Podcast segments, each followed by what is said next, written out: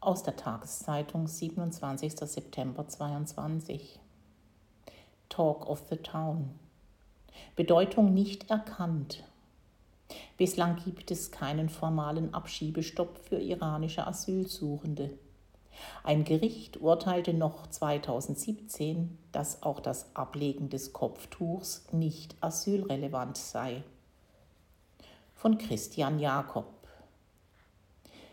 In nur wenigen Tagen haben die Proteste gegen die Herrschaft der Mullahs im Iran explosive Kraft gewonnen. Nachdem die Kurdin Masa Amini am 16. September nach ihrer Festnahme durch die Religionspolizei in der Hauptstadt Teheran starb, gehen Menschen in Massen gegen das islamistische Regime auf die Straße. Im Zentrum der Proteste steht dabei das Kopftuch, das zu tragen die Mullahs alle Frauen seit der Islamischen Revolution 1979 ab dem Alter von neun Jahren zwingen.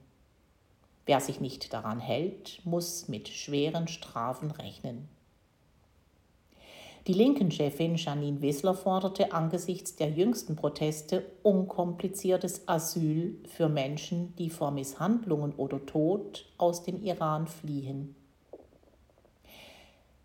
Welche Aussichten haben Menschen, die sich den Mullahs entgegengestellt haben, in Europa Zuflucht zu finden? Bisher keine allzu guten. Momentan gibt es keinen formalen Abschiebestopp weder auf Bundes- noch auf Länderebene. In diesem Jahr haben bis Ende August rund 3500 Iranerinnen einen Asylantrag gestellt. Etwa ein Drittel wurden vom Bundesamt für Migration und Flüchtlinge anerkannt. 2021 waren es nur ein gutes Viertel. Die meisten müssen Gnade vor den Verwaltungsgerichten erhoffen sind die entrechtenden Normen des Mullah-Regimes, wie etwa der Kopftuchzwang, ein Asylgrund für Frauen, die sich diesen nicht beugen wollen? Die Diskussion um diese Frage reicht lange zurück. Deutsche Behörden haben sie meist mit Nein beantwortet. 2006 brachte das Verwaltungsgericht Düsseldorf diese Haltung auf den eiskalten Satz, es ist ihr zuzumuten, sich hiermit abzufinden. Geklagt hatten damals zwei Iranerinnen, denen die Abschiebung drohte. Sie hatten unter anderem argumentiert, sich im Iran den religiösen Bekleidungsvorschriften unterwerfen zu müssen. Die kulturrelativistische Haltung des Gerichts lautete, dass das Kopftuch im Iran zur öffentlichen Moral gehöre und deshalb keine individuellen Schutzanspruch begründen könne.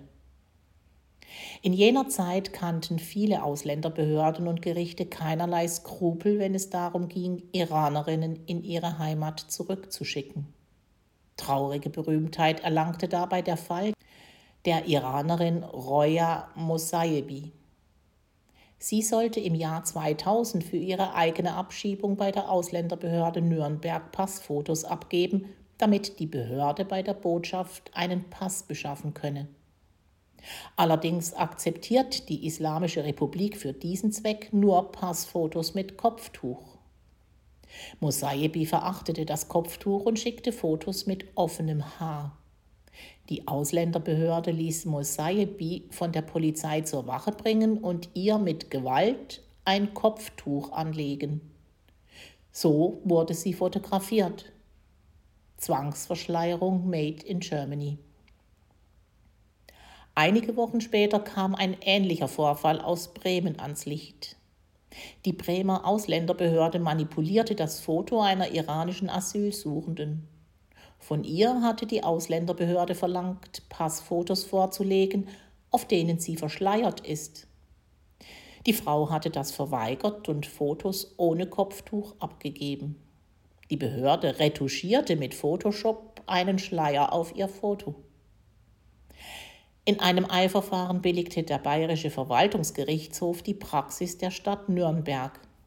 Damals entschied das Gericht, dass die Religionsfreiheit der beiden Frauen nicht verletzt worden sei, da der iranische Kopftuchzwang weltanschaulich neutral sei. So gehöre das Kopftuch nicht zum Kern der islamischen Glaubensüberzeugung, selbst wenn die entsprechenden Passbestimmungen religiös motiviert sein sollten. Ein Lichtbild mit Schleier werde von jeder iranischen Staatsangehörigen unabhängig von ihrer Religionszugehörigkeit verlangt. Die Zeiten haben sich allerdings geändert.